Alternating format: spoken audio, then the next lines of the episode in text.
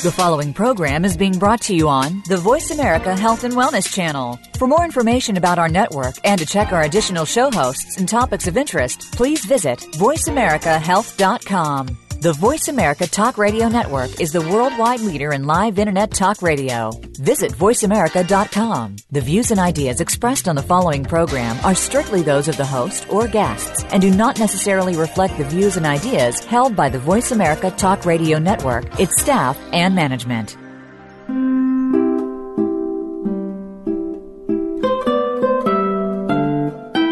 Welcome to According to Ayurveda and Yoga with your host, Anne Holliday.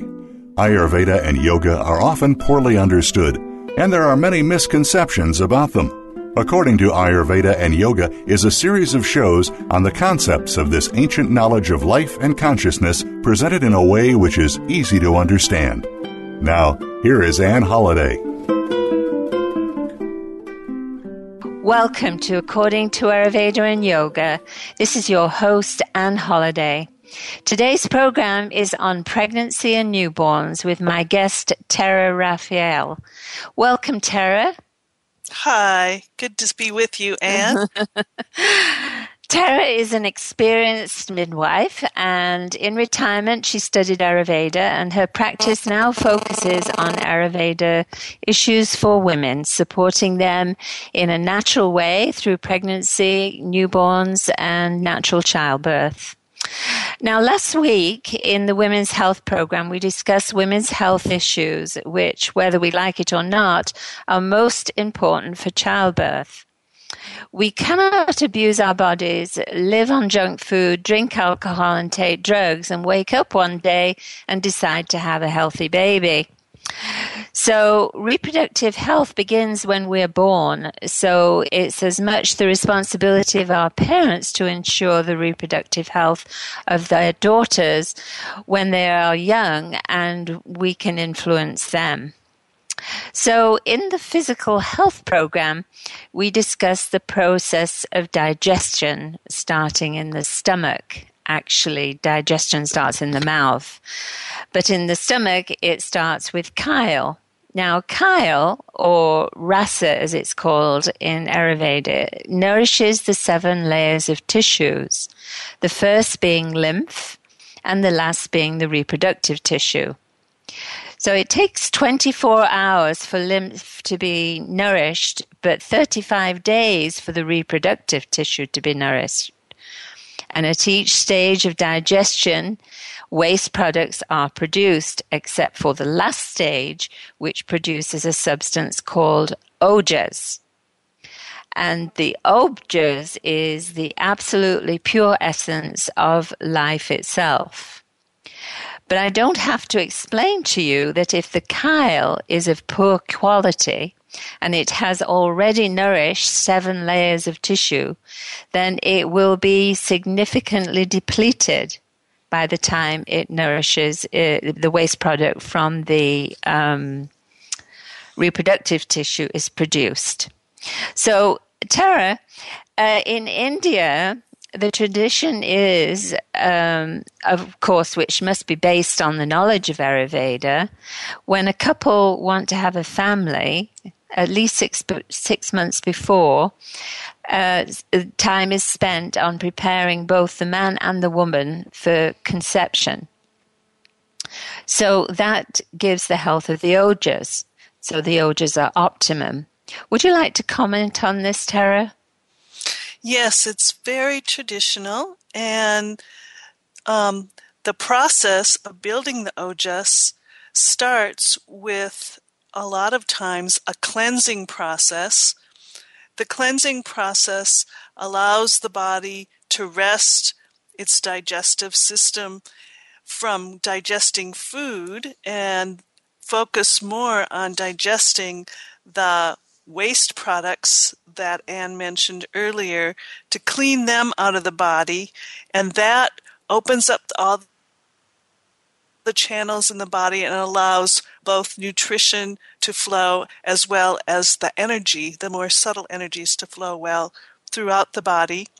And once that process of cleansing is done, then the act of rejuvenating comes in. And rejuvenating is best done after cleansing because then, like I said, the digestion will become strengthened because it's not weighed down by the excess toxins.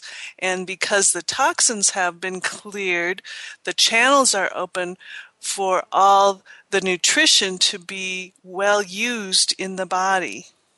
Mm-hmm. So in that way, it will go through the different layers of tissue and become both those supercharged reproductive tissues that are so powerful that life can grow from them, and then the ojas, which is the pure essence that will maintain the mother and as well the baby during the pregnancy and birth.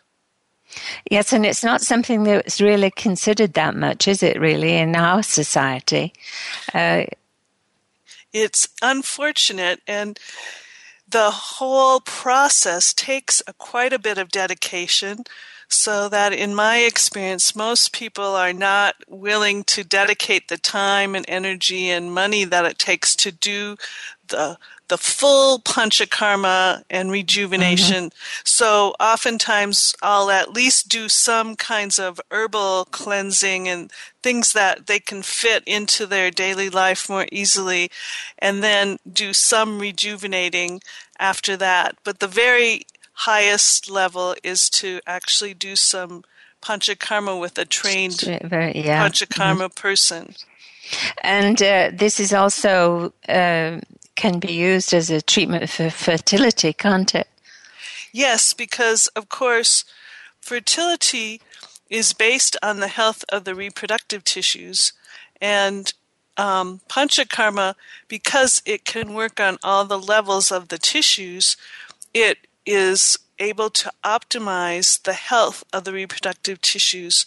In fact, it's important for women to realize that if they have any kind of menstrual problems, that means they need to get everything put into order with their menstrual cycles, which is a sign of their good fertility. Health. Mm-hmm. Yes.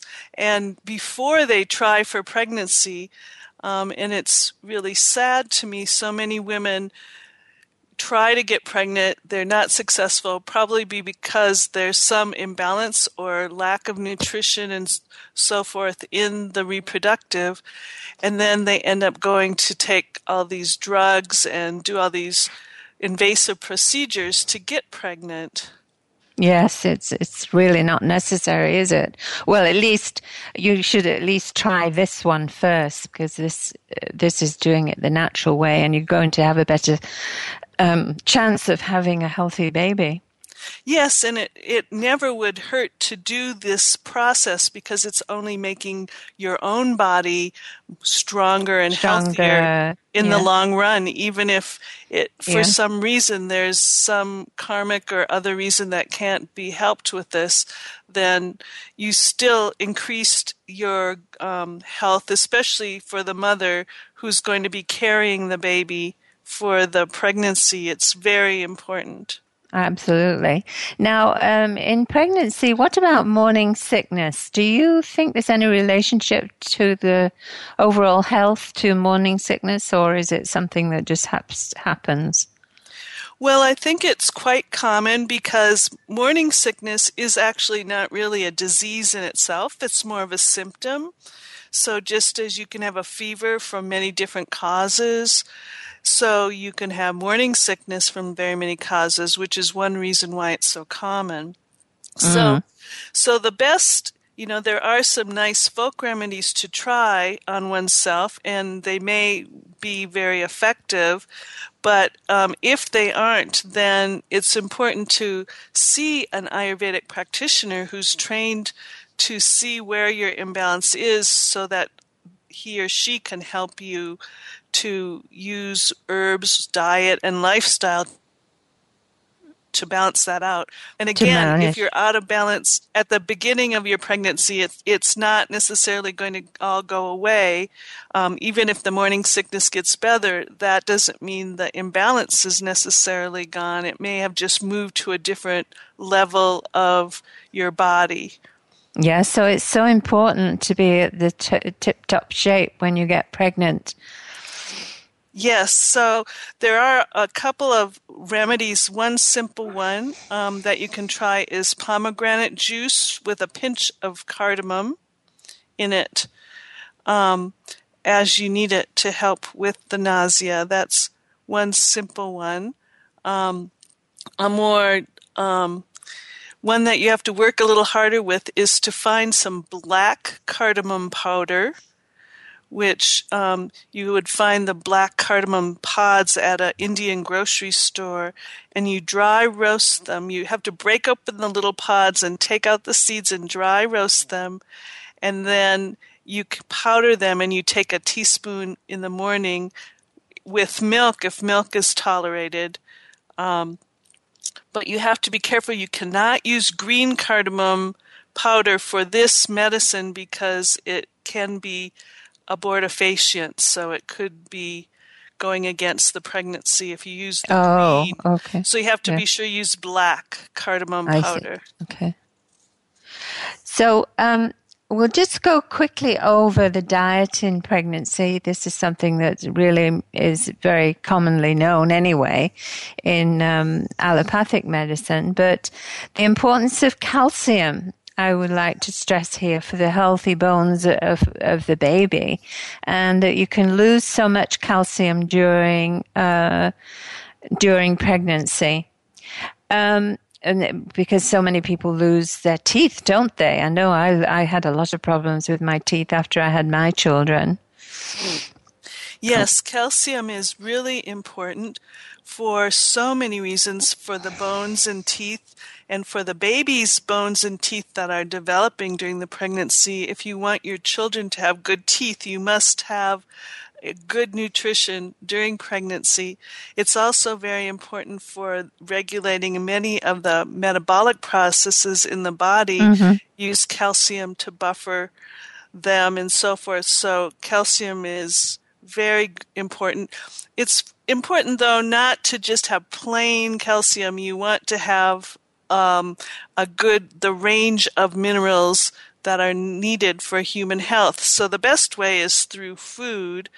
And one simple way to add calcium to a pregnant diet is to take sesame seeds and have 2 tablespoons of sesame seeds and chew them very, very well, because if you don't chew them, they just go all the way through without any absorption.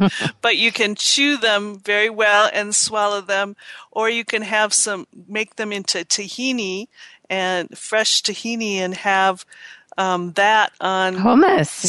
Yes, in some way that works for your digestion, and then that will add to the calcium for women to get enough.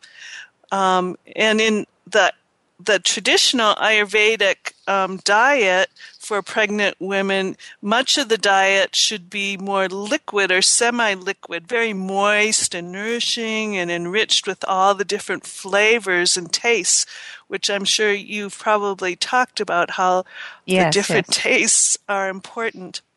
And they should also be supplemented with agni or digestive kinds of herbs and spices to increase the appetite and digestive power. So the foods that are considered pretty much really healthy for pregnancy in all the trimesters are rice, milk, wheat, amalaki fruit, raisins, grapes, mangoes, butter, ghee, and a small amount of raw sugar as medicine. Because of the iron, yes. Yes. Yeah, iron-rich foods are very important. Yes, iron is important, and raisins and grapes have a lot of iron.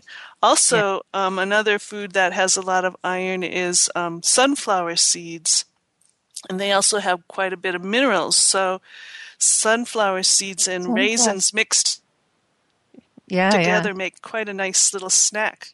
Yes. During the first trimester, there's actually an emphasis for instance, the first month to drink cool milk and to avoid overeating. And this is to help with the pitta influence of the hormones increasing in the body, and also to allow, again, the energy to go inward and not be used all up in digestion, because that time in the first trimester, that tiny little speck that's like the period at the end of a sentence is the beginning of all of our lives. We were all that tiny little speck. And can you imagine the amount of energy to manifest a living being out of a tiny little speck like that? No, it's amazing, isn't it? It is. I just wanted to also mention vitamin A and D, and to add the importance of fresh air and sunshine. There's a big movement at the moment for taking vitamin D supplements, but I don't think there's any substitute for sitting out in the sunshine and getting plenty of fresh air. Yes, it's very important to be in nature, not just because the vitamin D, we actually can make it with our bodies, but also because it uplifts our minds and our spirits. Yes, and that is so important, especially during pregnancy. Yes, I think so too. Let's talk a little bit about the apana vayu, which is, we have mentioned it in our programs. This is the force of air in the body, and apana vayu is the downward force, right? Correct.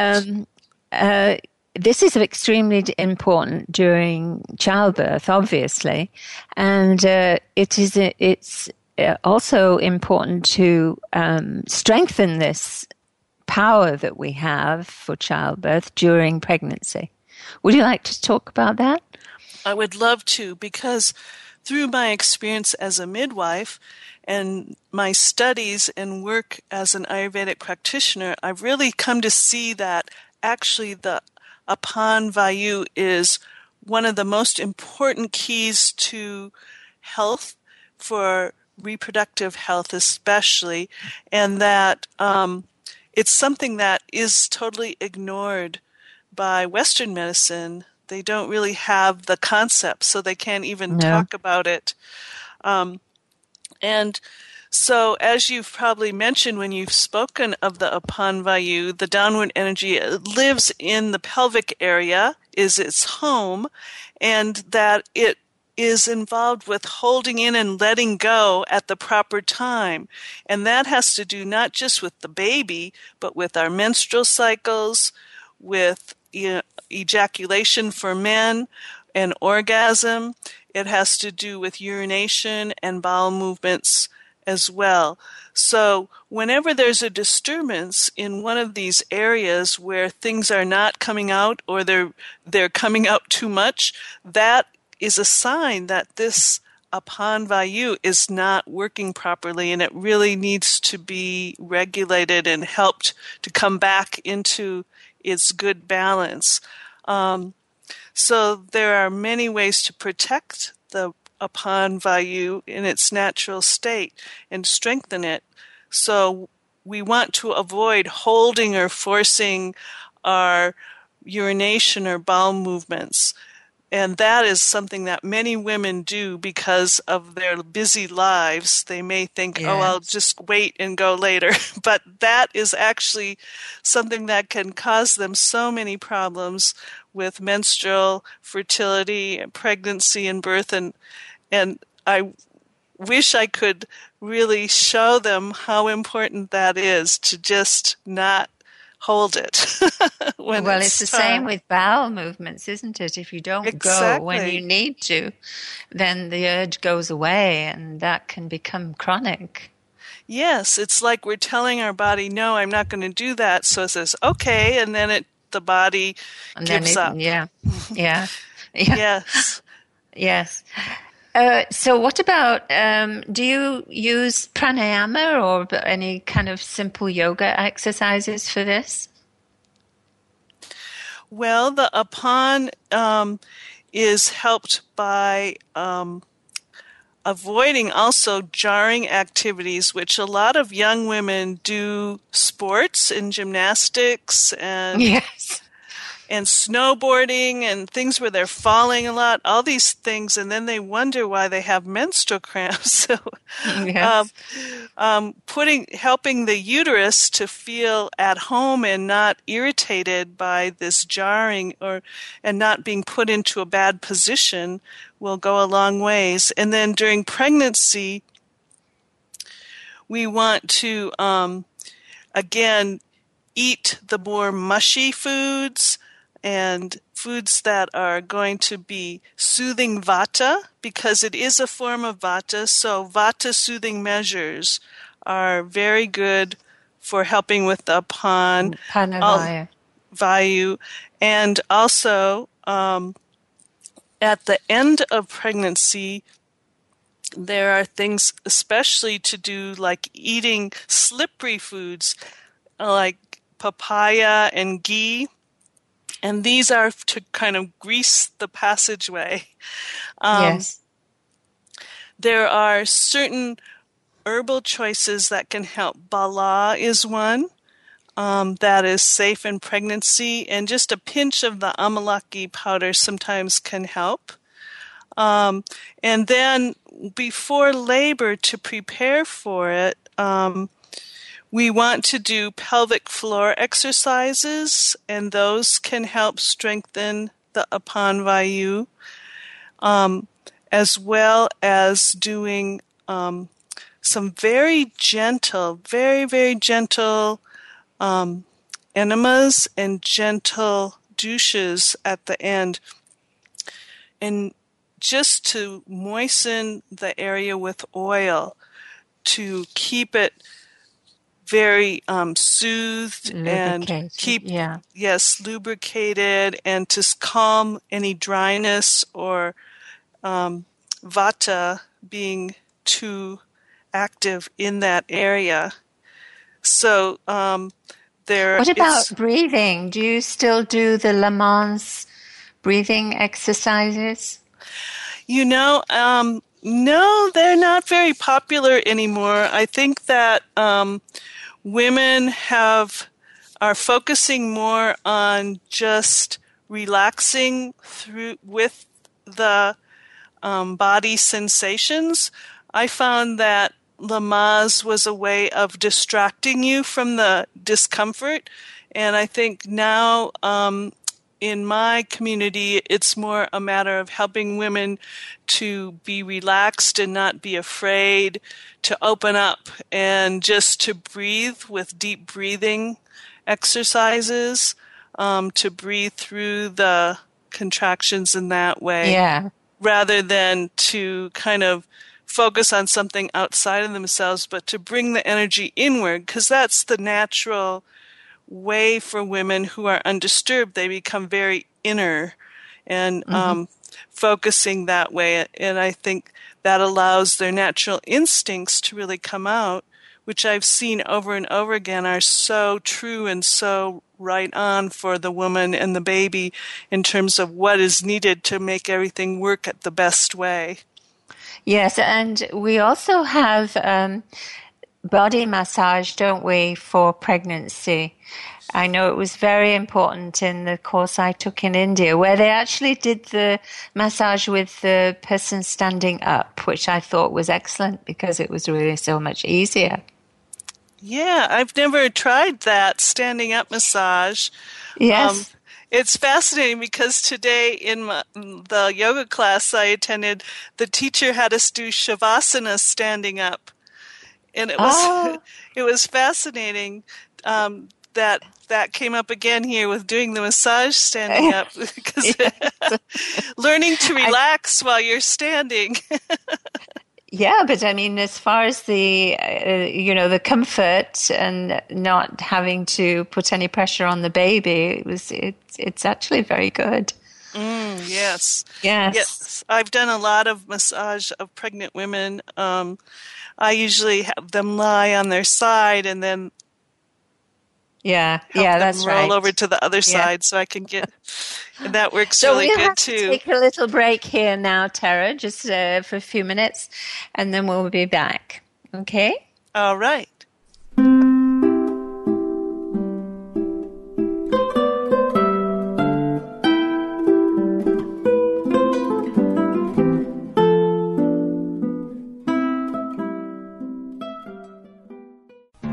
The According to Ayurveda and Yoga Global Community welcomes you to join the conversation at AtayTV.com, where you can share your experiences of holistic health, ask questions, make comments, and write blogs. It is through AtayTV.com that professional members committed to bringing authentic knowledge to the world can connect with you. Material from Atay radio shows are also available. AtayTV.com. Visit AtayTV.com today. Step by step, you made it through the journey of pregnancy. Now your baby is in your arms, and you're on the cusp of a new journey, breastfeeding. As a new parent, you receive a lot of advice, much of it conflicting, some of it outdated. Tune into Born to be Breastfed with host Marie Biancuso. To bust through the myths about feeding your baby, Marie and her guests will help you figure out what you can expect and put you on the best and surest path on your breastfeeding journey. Listen every Monday at 6 p.m. Eastern Time, 3 p.m. Pacific Time on the Voice America Health and Wellness Channel. Are you ready for a real, fact-based show about alternative and natural approaches to health? Listen for Live Healthy, Be Healthy with Drs. Jim and Janine Fox. We're not about the latest health fads. We're about proven methods from real patients and real situations. Each week's show is an eye-opening look behind the scenes of real health. Live Healthy, Be Healthy can be heard live every Tuesday at 8 p.m. Eastern Time, 5 p.m. Pacific Time on the Voice America Health and Wellness Channel.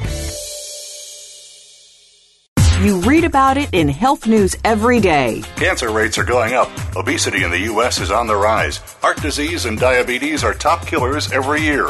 We can follow the advice of our doctor, but cravings persist. Weight goes up and energy is still down. It doesn't have to be like this. Tune in for Body Balance Talk with your host, Jeannie Schmidt, along with Lucy and Madeline. You'll learn how you can work with your body to feel better and look better, too. Body Balance Talk airs live every Friday at 2 p.m. Eastern Time, 11 a.m. Pacific Time on Voice America Health and Wellness. How is your health? Do you want to know more about it?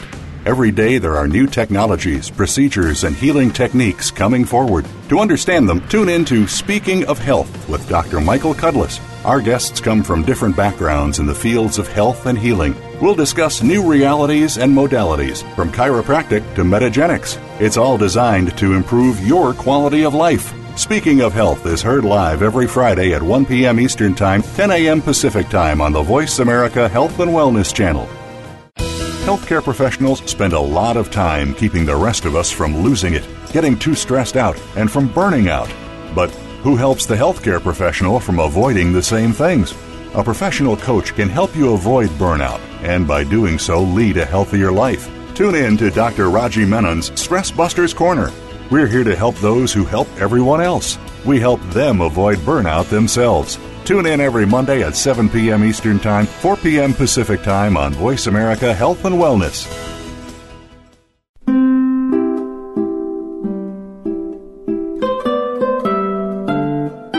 You are listening to According to Ayurveda and Yoga with Anne Holliday. If you have questions or comments about our program, we would like to hear from you. Please contact us via email to info@ataytv.com. That's info@ataytv.com. Now, back to According to Ayurveda and Yoga. Welcome back. This is Anne Holliday talking about pregnancy and newborns with my guest, Terra Rafael. Tara, there's a growing trend throughout the world of having a C-section instead of natural birth. I was quite astounded, actually, when I looked into this, that 36% of women in the US elect to have a cesarean section, when only 10% is considered to be the optimum figure. And in some countries, there's even a lot more than that. And this, to me, is quite frightening. Like 46% in China was one of the figures I got. And in some other places, it was even higher. Giving birth is a natural, instinctive process and not a medical procedure, as it seems to be coming. And if we abuse this from a woman's point of view, we are going to be in danger of actually losing our ability to have babies if we're not careful. Yes, cesareans are wonderful when they are actually needed. They are life-saving. And as a midwife, of course, we have a very good statistic as midwives and having a lower cesarean rate. And part of that is because we don't have as many of the constrictions as a hospital situation does in terms of restrictions on the mother's movements, on her making sound. And she's in a home birth, she's in her own environment and can really let go. And I think of giving birth is actually a lot like making love in terms of hormonally, and that if a woman isn't in a place where she feels safe, she's going to be inhibited in her hormones that are needed for giving birth. And so I think that's one reason why some women do not feel safe in this foreign environment of the hospital, or having strangers coming in and poking them and interrupting their inner focus. All these things bring on more birth complications, and there's kind of a cascading effect of things being interfered with, and then it cascades until finally there's something happening where either her body is kind of shutting down, or the baby's getting into distress, and then a cesarean happens. So yes. And a lot happens because of the medical intervention, doesn't it? Well, and there are even studies that show that the World Health Organization actually has said, just as you mentioned, that the ideal rate for cesareans would be closer to around 10 to 15% in a natural situation, and that, of course, it reduces deaths to have cesareans if they haven't been available to those 10% who really need them. But that once cesareans go over that very far, it's actually causing more morbidity and mortality. Mm-hmm. And that that one of the main reasons why I encourage healthy women to really look into having a home birth with a trained midwife is because it does tend to have less of these interventions, and she's in her home environment where she's already used to all the germs that are there, and it's her home, so she feels more in control. It's her place, and the midwife is in there in her place to serve her, rather than her going to a place that's more like a factory kind of a place where people are going in and out, and it's kind of a and it's not very private either, it's not as private, it's not as personal. And just like you would have a hard time having an orgasm in a hospital room if people were coming in and, how are you doing? Is it coming along? Are you almost there? The mind boggles at that.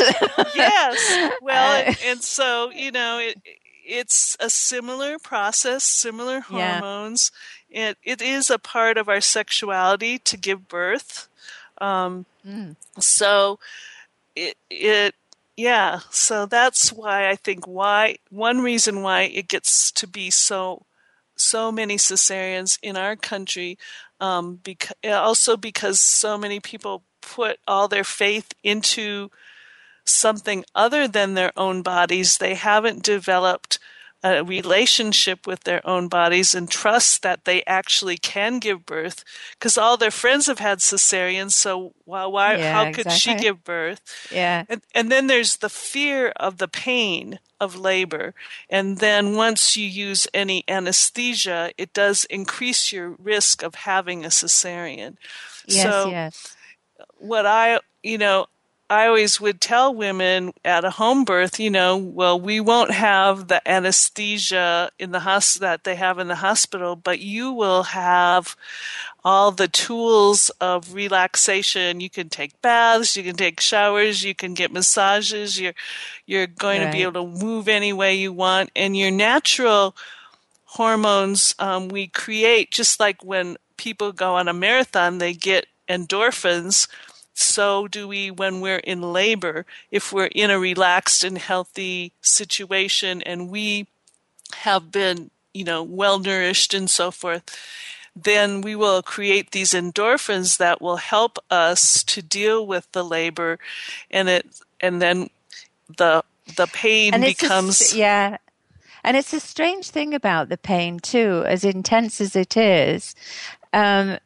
You forget it. It's not something that a woman would never go back and never have another baby simply because it was painful. Exactly. We do forget. I remember with my second child, once I was in labor, I go, oh my gosh, I forgot. And here I was. Forgotten how hard it is. I was a midwife, but I didn't. But it passes so quickly. It does. And you don't even remember what it was like. So nature must build that into you, or else you wouldn't have any more children, would you? Exactly. Well, and the other thing I tell women about the pain is, usually when we have pain, it means something is wrong. But this is one time when pain is not about something being wrong. It's just about opening up from a tiny little canal in the cervix to be big enough for the baby to pass through.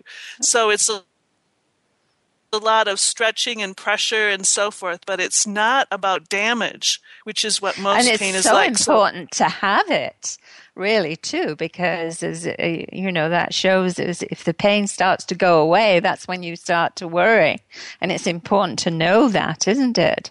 Yes, it's good to have the sensations, and it is a way, they've shown through studies of the baby's blood chemistry and so forth that actually the stress of labor prepares it to adapt to coming out into the world and to bonding.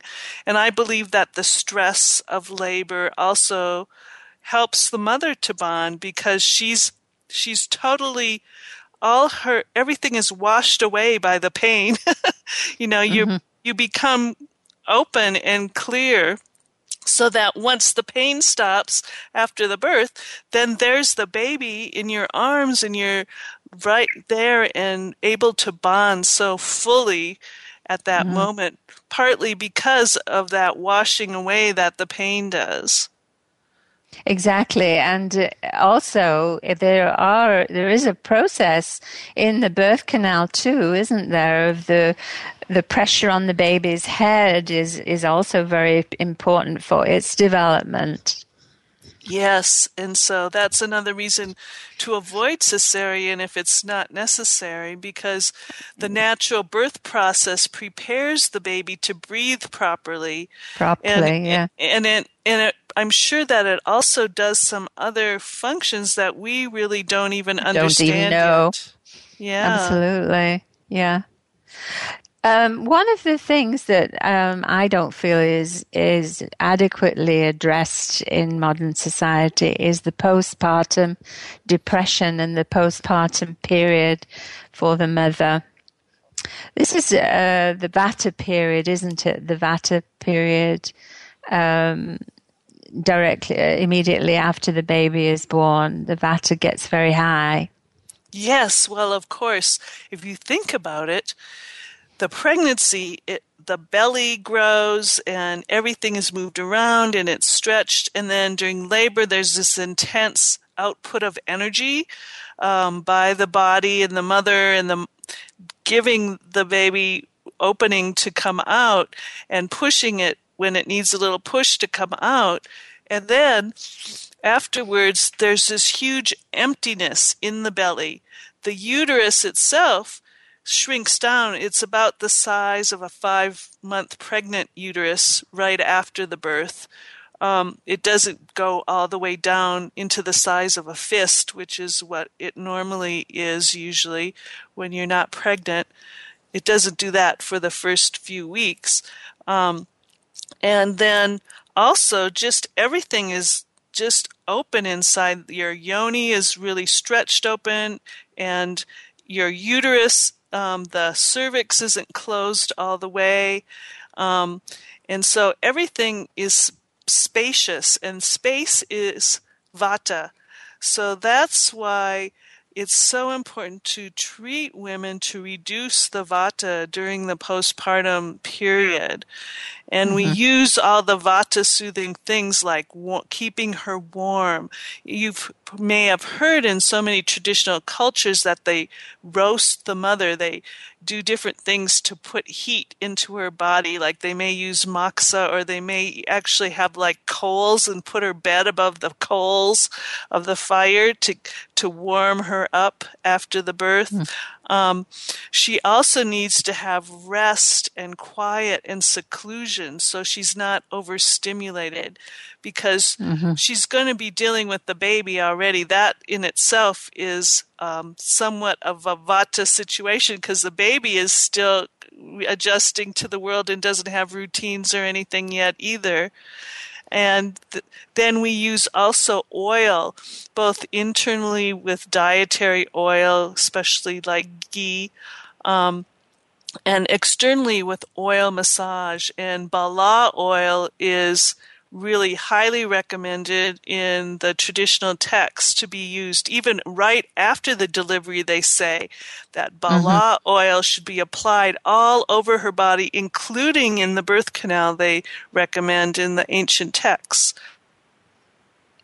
Yes.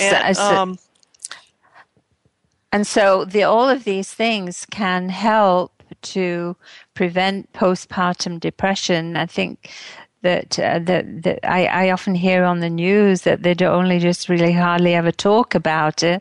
But I remember when I had my children, how you immediately after the birth, you have this incredible surge of energy. And everybody warns you about it, that it's very common to have this. But it's a false energy, because if you start running around and doing a lot of things, then that energy just goes away. Because birth is takes such a toll on the body, doesn't it? Well, it is. Like I said, it's a very energy intense huge process. Amount of energy goes into it. Yeah, you could say it's like climbing up to the top of a very high mountain, or running in a marathon. And so that's why it's so important for a woman to be taking good care of herself during the pregnancy, so that she is in optimum condition. She's done some gentle exercising and stretching and so forth, and walking, to just keep everything ready to be opening up during labor. But postpartum also, to combat the vata or space, one of the things that is very common in a lot of traditional cultures as well as Ayurveda is to wrap the belly and actually contain that area so that it reduces some of the vata, and as well as having the regular daily massages and baths with water, warm water. Yeah. and that will help, as well as eating a vata soothing diet with digestive herbs, because a lot of times with this great expenditure of energy, a woman's digestive fire may be expended. So at the very beginning, we don't want to give her a lot of heavy rejuvenative herbs quite at the very beginning. We want to build up her digestion first, and then we'll give her some rejuvenative herbs. And the wonderful thing about the Ayurvedic postpartum program is that a woman can actually become more balanced, more healthy after having a baby, instead of becoming depleted for the rest of her life. She could be more healthy. And I've seen it happen with women.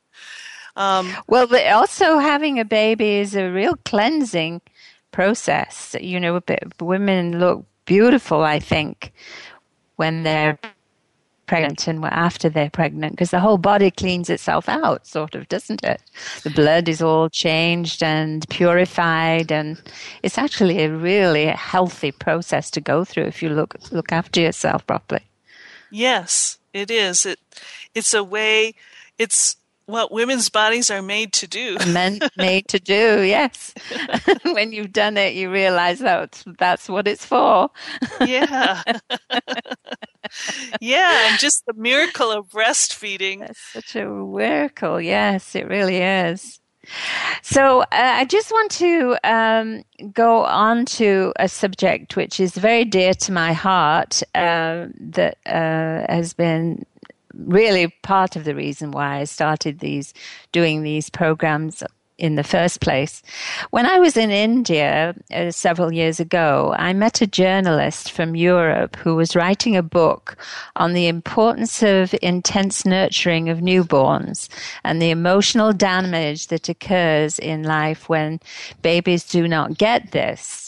And much of her research was based on her own experience of adopting a child from overseas and from psychiatric reports on adoptive children who had come from orphanages overseas. The conclusion from their studies was that the long-term effects of emotional neglect in the early weeks and months of life can lead to autistic spectrum disorders, low IQ, ADHD, severe attachment disorders, emotional learning and anxiety disorders, and depression.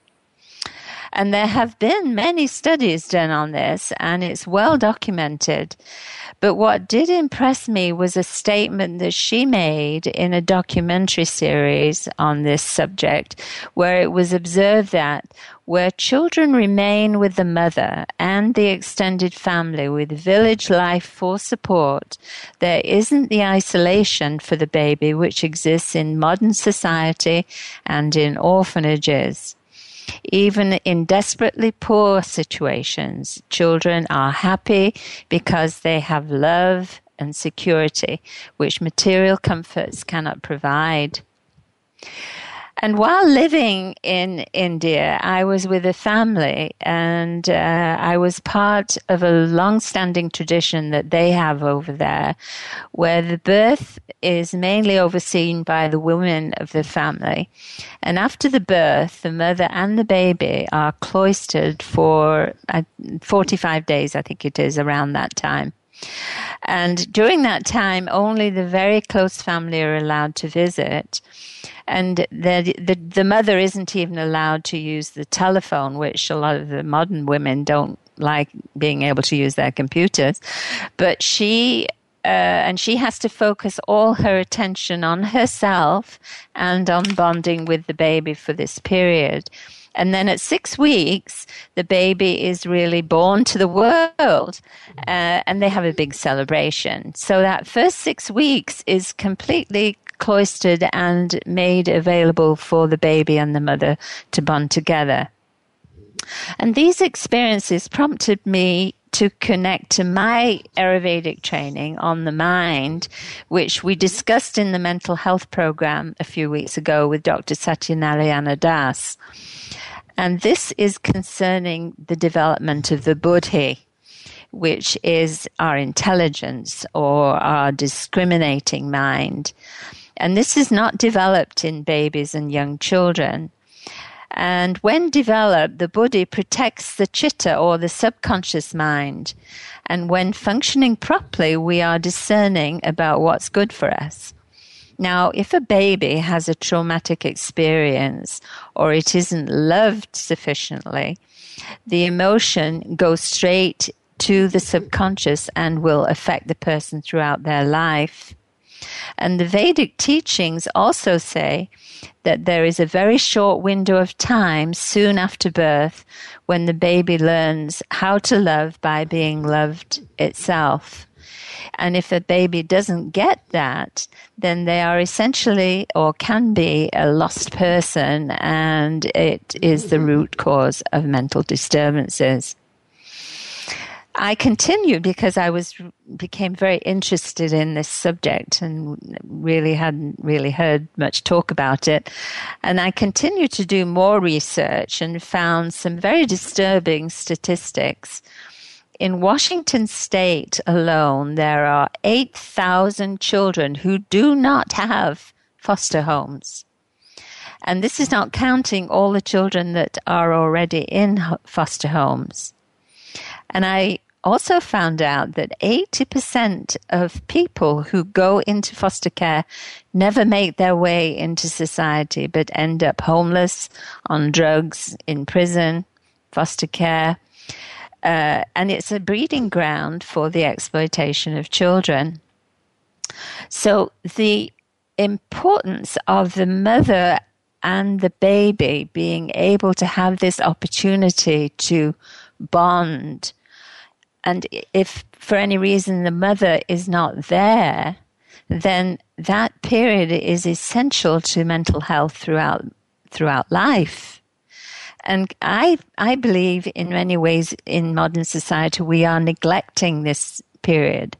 Not with everybody, of course, but I think with women working and so many women having babies without any support, that we as women should be looking at this issue and for our future generations. Do you have any comments to make on this?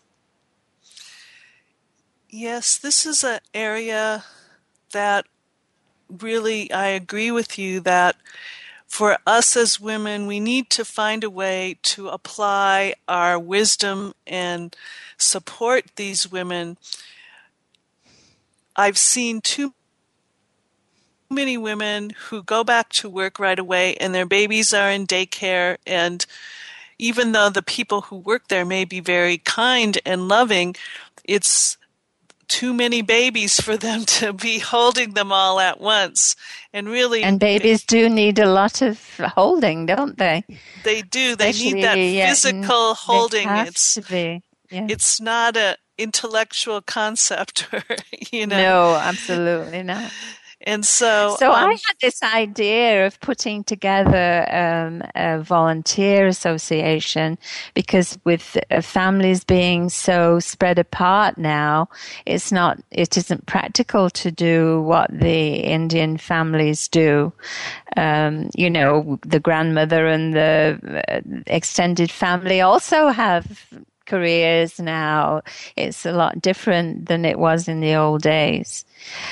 Anyway, we can't talk too much more about this. I'm sorry, because I could really make a whole program on this, and I probably will, Tara. And great. So we need to, I think there's a lot of talking needs to take place on this subject. So, but we have to wrap up now. We only have a few more minutes left, and we're running out of time. So I do appreciate you sharing your knowledge with us today, and your experience is invaluable to this program. Thank you very much, Tara. And I'm sure there will be a lot of interest in today's discussion. So if listeners have any further questions, please email me at Anne Holliday at AtayTV.com, or you can find me or Tara on Facebook and send her a message that you have been listening to this program. We would really like to have your feedback and your opinions on what we have discussed. I want to keep this discussion going on what I see as a critical issue for the future in modern society. And it really does talk to address what we were talking about last week, was that of community. Women who would like to make a difference and be involved with the welfare of babies and young children in their community, this gives an opportunity for us to give something back. We don't need to be going off to other countries to change their way of living when we have so many problems of our own in our own communities to deal with. We have become too dependent on science, agencies, systems, and on people who have learned about life from a book. Not that I say that isn't important, but at the end of the day, we all really need to have, we only have ourselves to depend on. So next week, the program will be on aging, something that we all started to do the day after we were born, even though we deny that.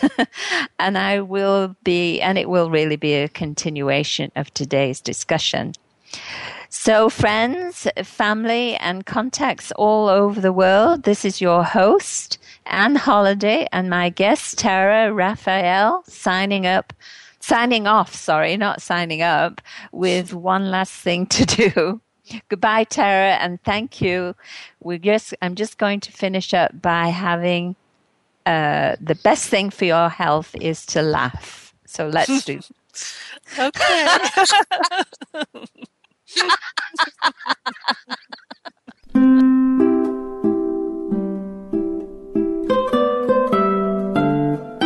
Thank you for tuning in to According to Ayurveda and Yoga. Be sure to join Anne Holliday again next Tuesday at 10 a.m. Pacific Time and 1 p.m. Eastern Time on the Voice America Health and Wellness Channel. For more information about Anne, our radio program, and supplemental information about what you've heard today, please visit the website AtayTV.com. Until our next program, wishing you health and happiness.